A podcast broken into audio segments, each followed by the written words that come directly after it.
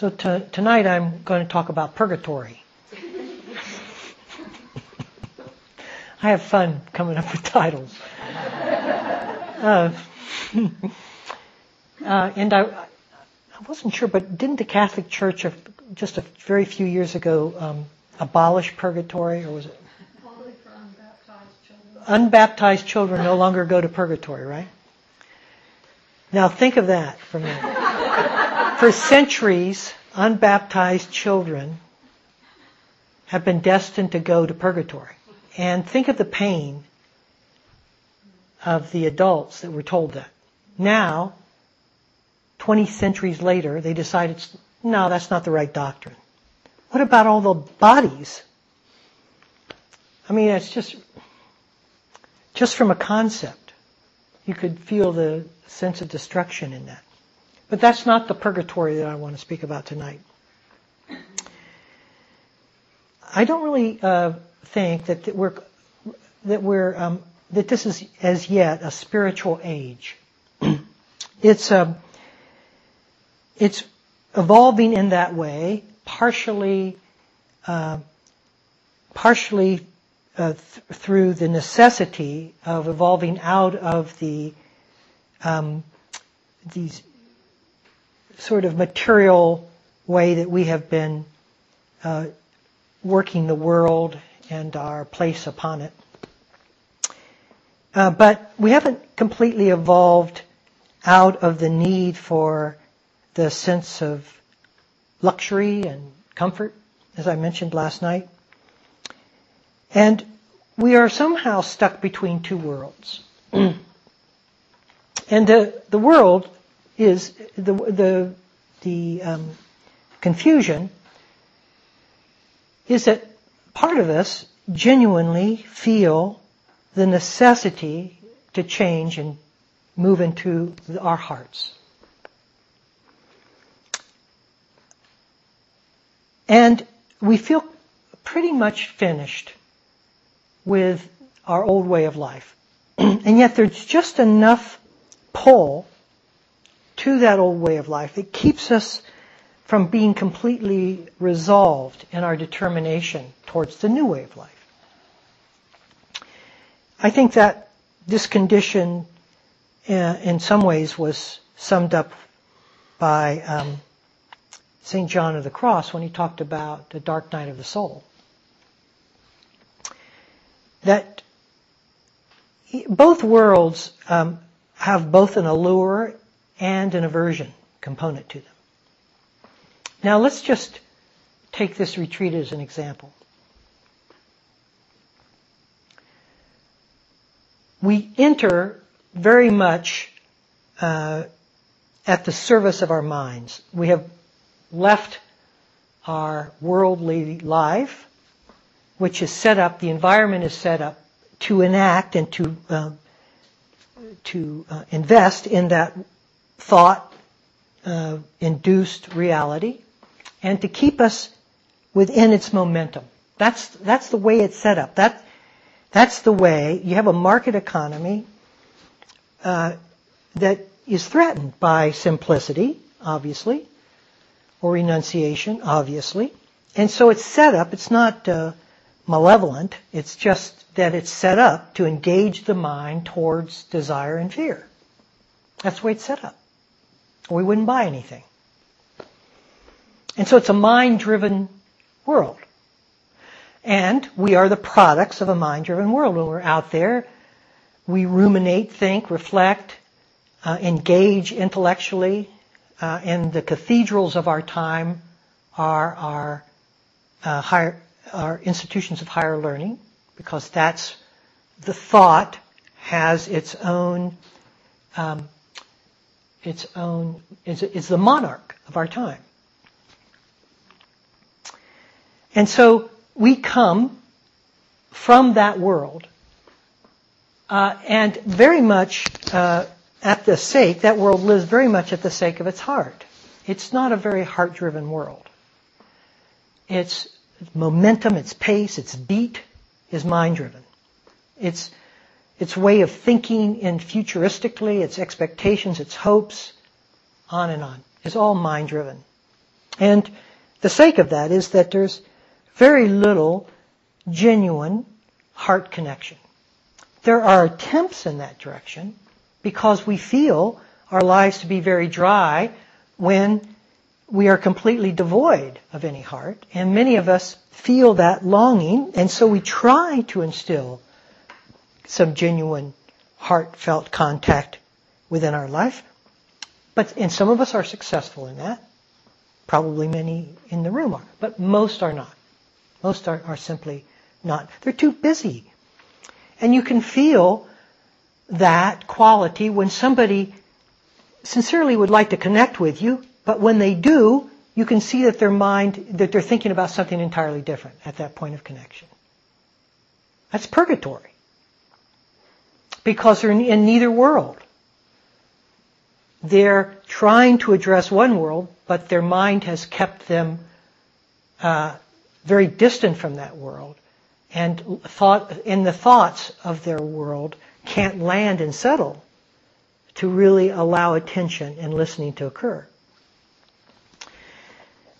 Now, we come from that world, uh, very invested in our minds, into a world, into an environment that is totally heart set up. This is set up totally for the heart. In fact, we have eliminated, there's no stands out here to purchase anything except a t-shirt or an apron. Hardly the the Kmart of our times. Soup, uh, the food is nourishing but simple and well provided. There are no uh, inducements towards entertainment. There's no music, television, no movies. There's no iPods, hopefully. There's no stimulation. None. All the things that keep our minds so transfixed in terms of thought and in movement, in the beat, uh, is not here. But that doesn't mean we show up with our hearts just because the environment is heart in, uh, induced. We show up with our minds. That's purgatory. You show up with your minds and you, and you don't have the accommodations that allow the mind to have any traction and to move. And we suffer. And it's like, what did I do this for? And there is this, this uh, wiggling, writhing almost, uh, in pain of, of the, of sort of cold turkey, right? In which we are now in a, a, an environment completely devoid of all the stimulation, all the things that made us feel good which is what the mind continually tries to do. So you have to understand how the mind works to understand how it, it what, what is its absence of mechanism here in this environment. Yet this is the intentionality of this environment, not to stimulate the mind. I ask you not to read, not to write, not to engage intellectually with through conversation, and everything's falling flat. See, the mind is like going from a hot pool to an icy cold one. And for the first two days of retreat, it rebels. It's like, I'm, I'm, get, I'm out of here. I don't like this place. I don't like you. I don't like the person next to me. I don't. and we just are in pretty much agony until this astonishing evolution occurs in which suddenly, since our mind can't get any traction, it starts to quiet a little bit. Its objections fall away. That is, if you stay, if you hold your place, and if you're aware of your attitude, which will keep you very distant for a long period of time. But for most of us, we we know what we've we've done this before, and there is a gentle sloughing away of our need for mental attraction. And something amazing starts to happen. We switch organs. because this is a heart environment. And what was an environment that was so conducive to the mind in our daily life wasn't conducive to the heart. This one is. Vice versa. The figure ground switch. So now we are in an environment in which the heart frolics, can flower. And it comes out. Once the mind knows it has no attraction, ceases its constant objection to have something to do, and starts to settle, that is often two or into the third day of the retreat. Now, suddenly, a dim- there's a dimensional shift. It's not that the mind goes away. It just has a background. It's a background white noise instead of a foreground directing noise. And suddenly, there's this wonderful simpatico with ourselves and the surround. We start noticing things that we didn't notice before. We start appreciating life in ways that we have missed it. Suddenly, rain, which was an annoyance because it wasn't what I expected, a mental attitude to an environmental uncertainty, starts to be appreciated for just the sounds of it, for the alluring quality of it, for the, for the intonation of it, for the rhythm of it, for the rhythm of it. And the flowers, the trees, everything starts becoming alive in some way that is now very much appreciated and activated at the source, at the source of our hearts. And we don't really realize what happened. We say, I don't know what we say. What do you say that happened there? This is what's really happening there. And we don't, we just kind of say, oh, well, now I've gotten into the retreat. Like it was your doing.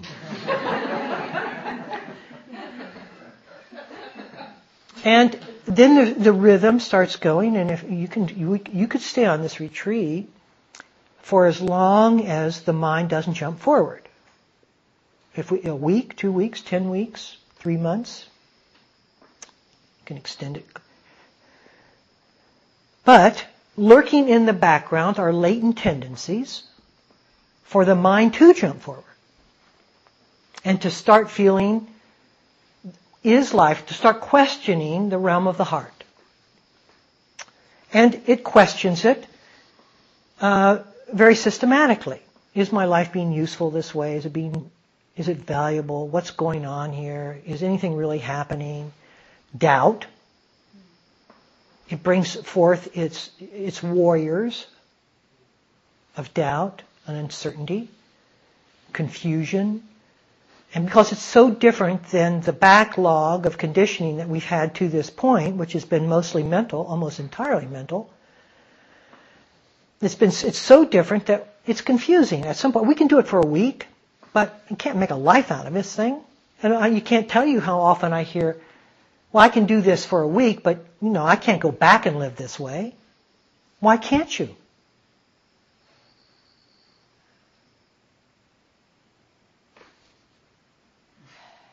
So you can't come up with a reason why you can't. You're just sure that you can't.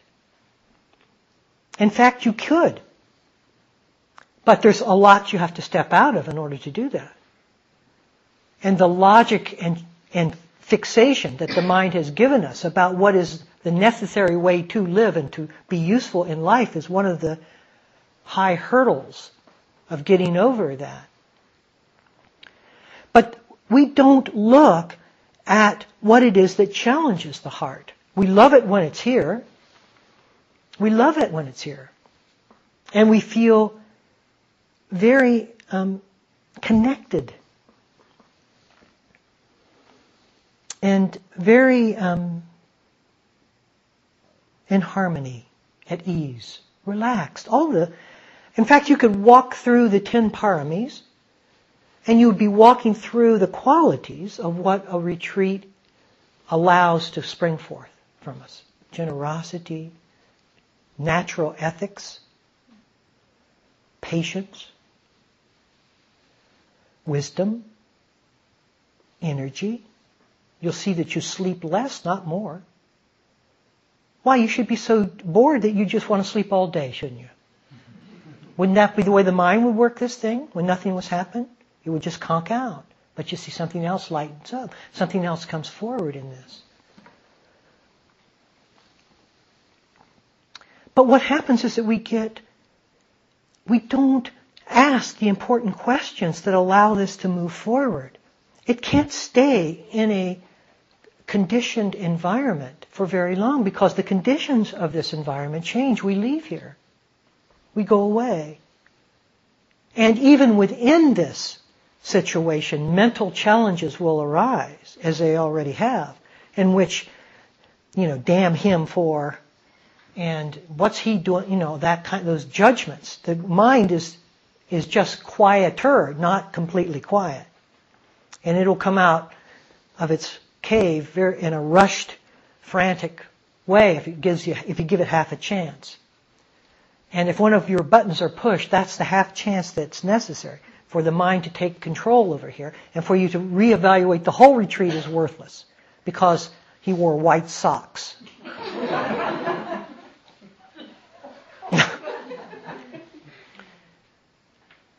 or I got the wrong yogi job.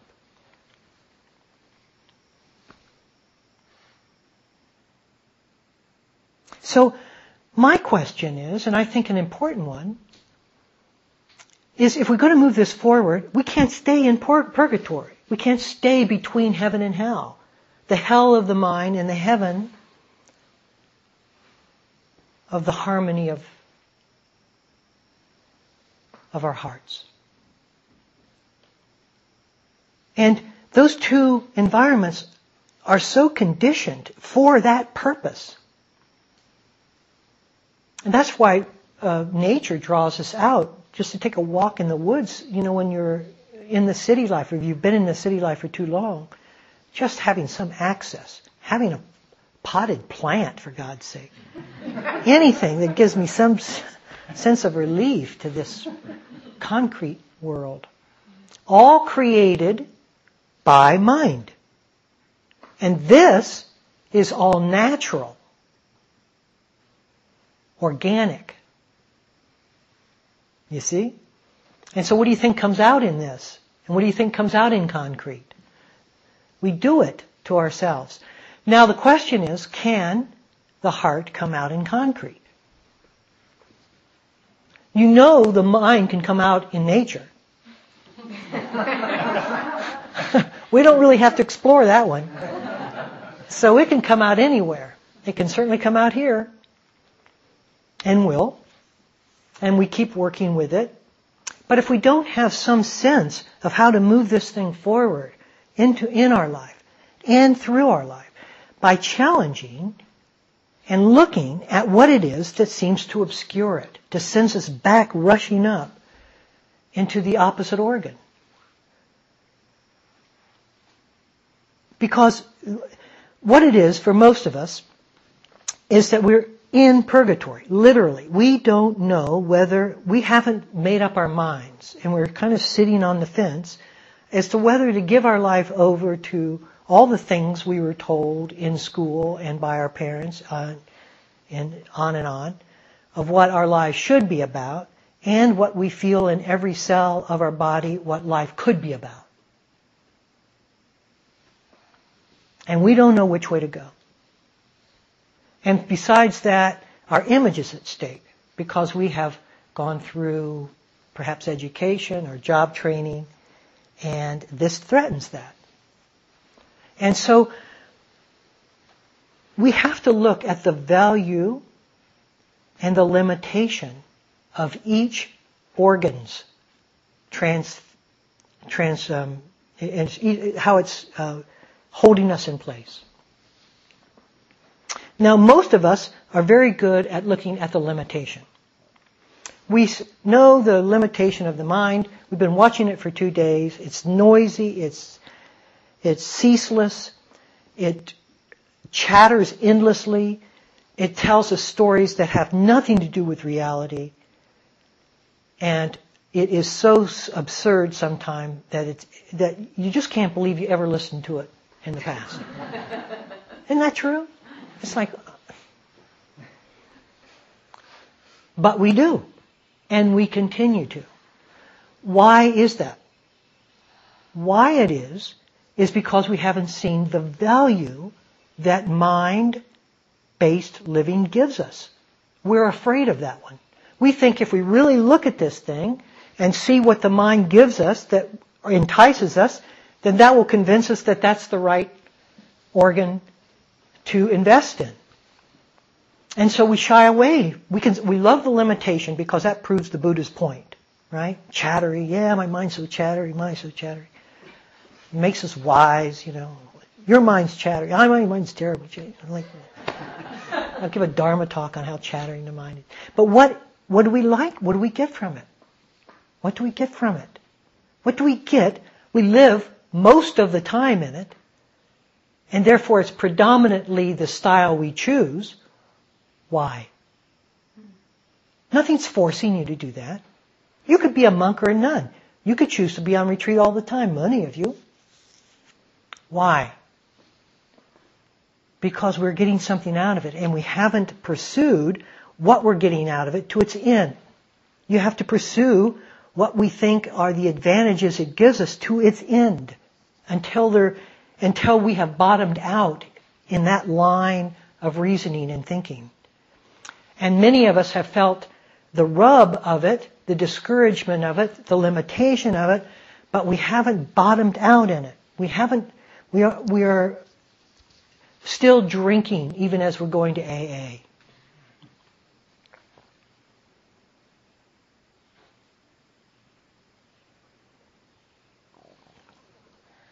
So we cannot be afraid of this question.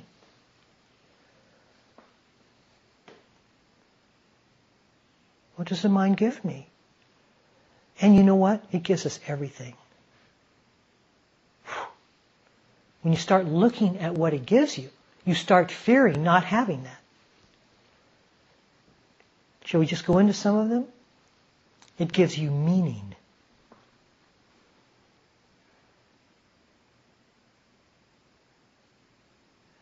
It sets the whole world up in terms of meaningful pursuits, purposeful living, having a fulfilling life. It gives you the ingredients for that. It gives you happiness, uh, entertainment induced happiness. It gives you stimulation.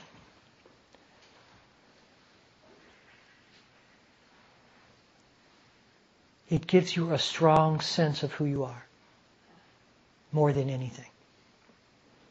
It gives you an assured place in life, and it gives you a very strong sense of yourself within that assured place. You are fixed within a coordinate. It gives you the coordinates of your own location.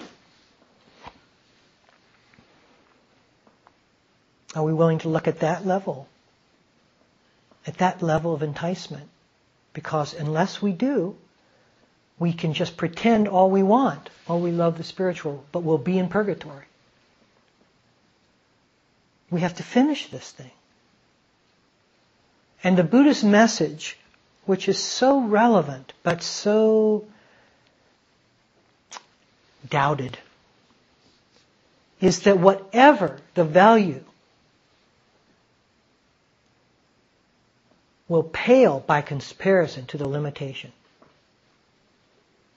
Whatever the value the mind gives you, if you look at it closely, you'll only see pain associated with that value. You'll see pressure, you'll see tension, you'll see anxiety. You can never rest because to rest is to become complacent in a world that will run over complacency. So it means continual movement.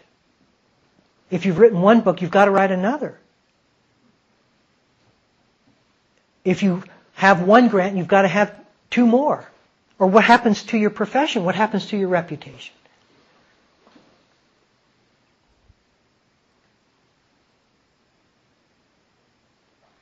And what happens to you when you're when there's quiet? And what about the value and limitation of the heart? We certainly have a sense of its value.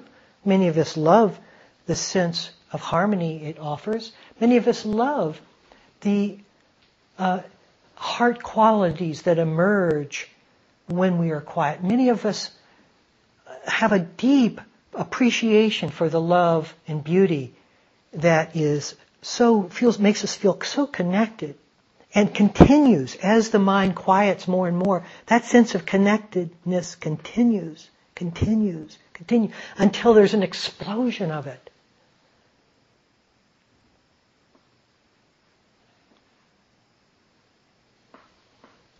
And that we can sense in ourselves. The body can sense it. The mind may be far from it, but the body senses the possibilities here.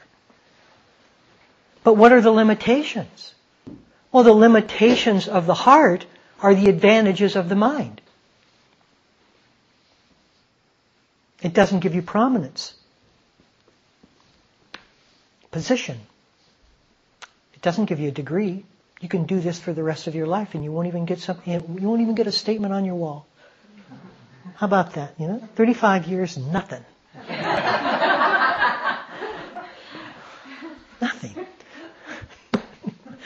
Who honors that? Right? And it doesn't give me a strong sense of myself. In fact, it takes that away. It starts weakening the grasp of the, the resisting sense of self. It starts weakening the grasping sense of self. Yes, I get harmony, but what good is harmony if I can't tell people how harmonious I am? If I can't brag about it, if I can't talk about it, if I can't give a Dharma talk about the harmony and how showing the harmony that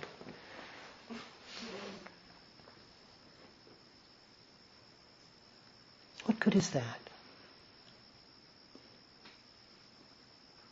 See, the Buddha says,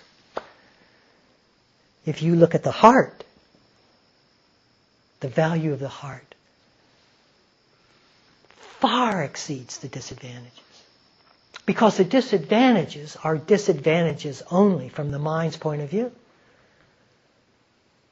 Or only from the sense, and behind each of those is the veil of difficulty, of pain, of suffering. But we don't want to look too deeply because that would shatter our life. It would destroy the fabric of our existence. It would make us have to rearrange ourselves. And my God, I'm 60 years old, or I'm 50 years old, or I'm 40, or whatever age. I can't do that now. I've got children too. I've got. And so we remain in purgatory.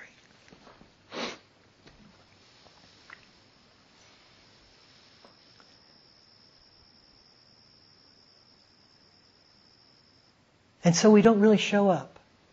Not full-hearted, because to show up, show, show up would be to bottom out. If we really showed up, cellularly, showed up for even a moment of our life, we would have to commit, we would have to devote our life. Because showing up releases all tension. It's a complete, it's a hundred percent. But we're partially there. So we'll show up 50%. That means when a really seductive thought comes along, I'll choose it instead of my breath. And stay with it. Play it out. And then come back to body, to breath, to whatever. It means really being attentive. It means entering life itself standing upright, abiding therein.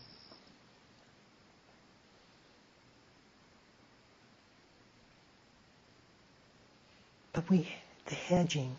Uh, so what we do is we say, I'll commit to being here, which means our body will be in place, but not our minds. Well, I'm showing I'm spiritual because I'm here. Seven days, I'm here. I do the sitting, I do the walking.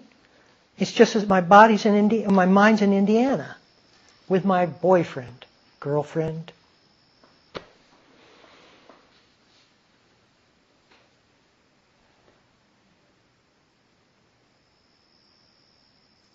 See, the heart scares us. The fear, we're, we're aware of the limitation, uh, the value of the mind and some of its limitations, but it's recognizable. I've lived this life now. And it's, you know, I can work the levers of this thing. I know where I am, who I am, where I'm going, what I'm doing, you know. And to enter some kind of nebulous innocence, vulnerability, wonder, well, that's, that's for the, I don't know who it's for, but the one, the hermit. No, not for me. Not for me. So what I'll do is I'll come and make a demonstration of my spiritual life, but be in purgatory.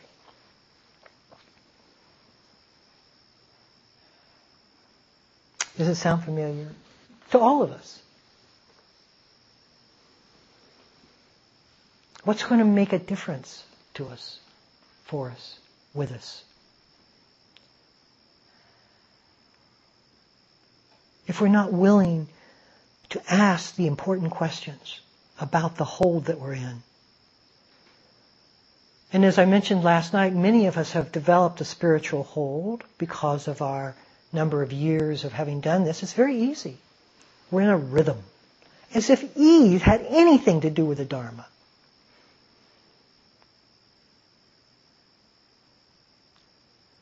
That's not the quality of attention of alertness that's needed is to become comfortable within your mind. This is radical. This isn't sleepwalking.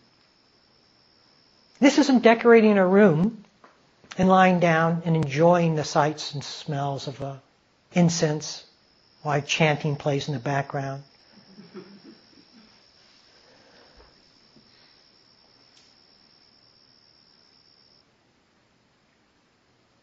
And it's available. That's what's so, that's what's so shocking.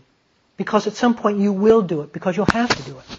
Because you'll be forced by ever-growing sensitivity to pain, which you all are ga- gaining, even as you think you're not. What's happening here is that you're gaining a greater sensitivity to pain, and at some point that'll push you into one direction. It'll be the direction of the heart, because the pain will be coming from the direction of the mind. And so when you go through that, you'll be giving up that particular locus. And then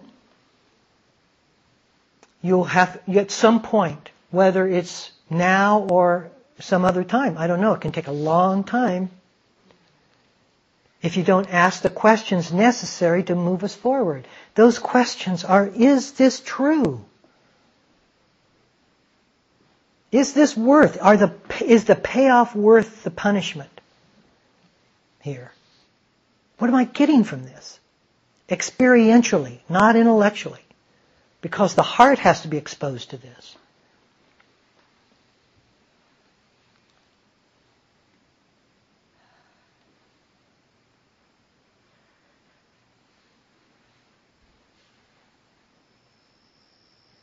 What is this? questioning, looking. And then, as we move forward, the effects of stillness on us begins to affect us. The less resistance, the more stillness. The more stillness, the more the heart comes out. The, the door of the heart is the door of stillness. It comes out in quietude. Noise obscures it. And so you wonder why we're so noisy when we sit down. It's because we intentionally obscure the heart with our thinking so that we can keep it at bay, so that we don't have to look at it. Thinking is self-induced. We do it intentionally. And although the mechanism was long ago set in place, now we're just dealing with the effects of, const, of the constant jabbering. that we have we invested in ourselves. Why? Because the heart lies one concept away, one word away from all that noise. But that's just enough to seal the tomb so that I can stay myself. Stay isolated and very separate and very distinct and in complete control. That's what we think. And when we're quiet, it gets fuzzy. It gets, my story goes away. And what, what? What about my abusive mother? I can't just forget her. I can't just release her. I've got to carry her with me for a couple more decades. Punish her mentally as if she were being punished. Get back at it. I hope we're seeing a little bit of the ridiculousness of the situation.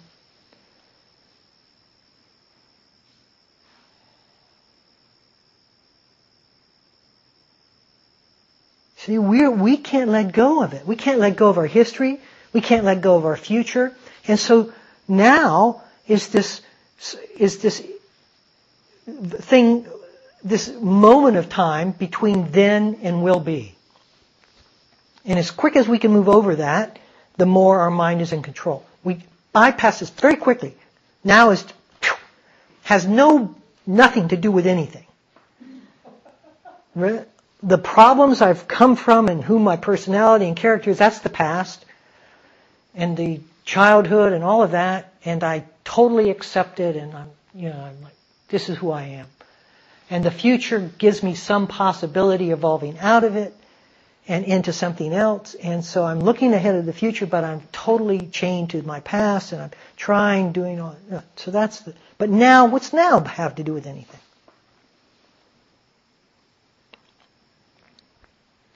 But from the heart, it's everything.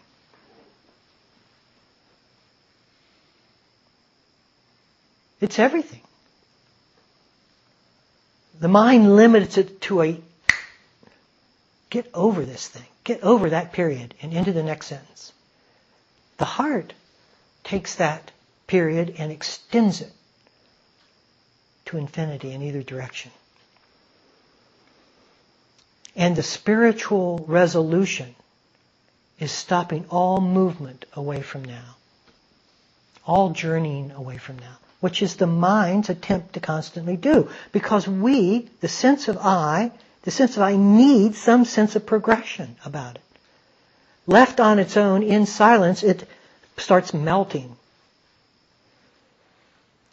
To keep the thaw from happening, we have to stay in the sense of abstraction because that's where we live. That's where our lives are based, in abstraction. Show me home right now. Show me your former moment right now. Even a moment ago. Show it to me, please. Show me where you're going right now, please. You can't point anywhere but now. Every word that comes out of your mouth is now. Every thought that occurs is now. This is entirely make believe. This is entirely fiction directed. This has, this mentally derived sense of a dimension is entirely fictional. Entirely fictional.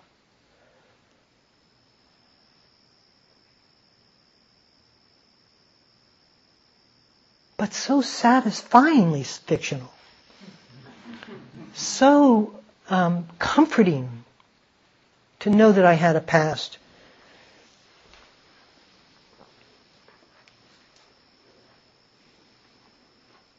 To cease all journeys away is the resolution. To cease all journeying away. And all of Buddhism is meant to cease all journeying away.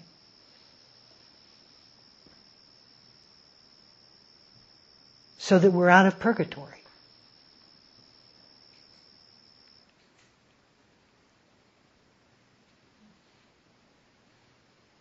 And the quiet becomes so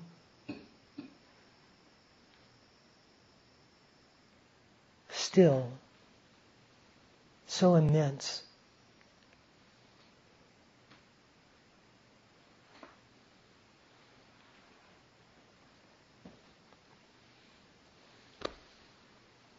The job is done.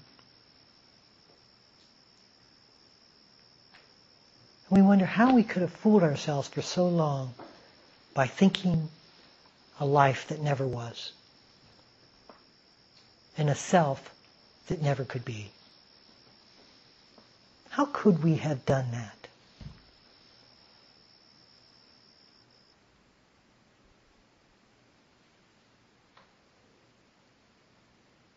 We wanted to play God rather than be God.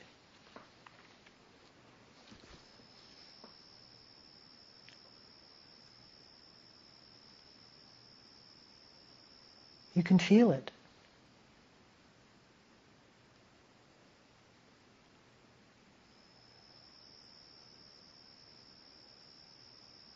And then we know contentment. Because there's no more movement. There's no more purgatory. There's no more half. Our devotion isn't half-hearted. Full-hearted.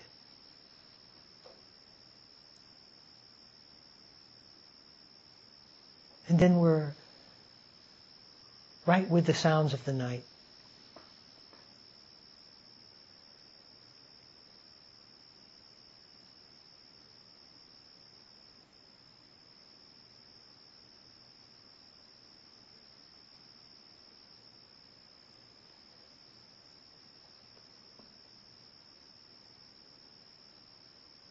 Let's not stay in purgatory anymore.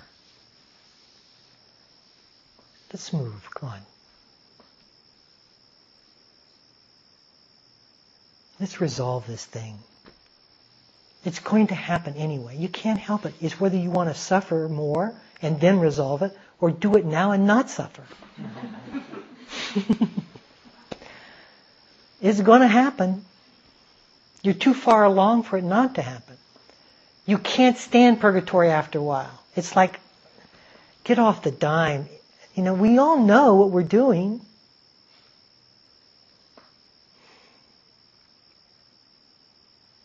And all it means is bottoming out to the issues. So that there is no need, tendency, desire, longing to go back at all. It's finished. It is over. Seal that tomb. Now let's see what awaits us.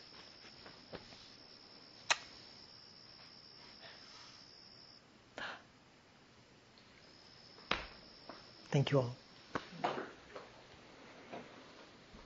Can we just sit for a moment or two?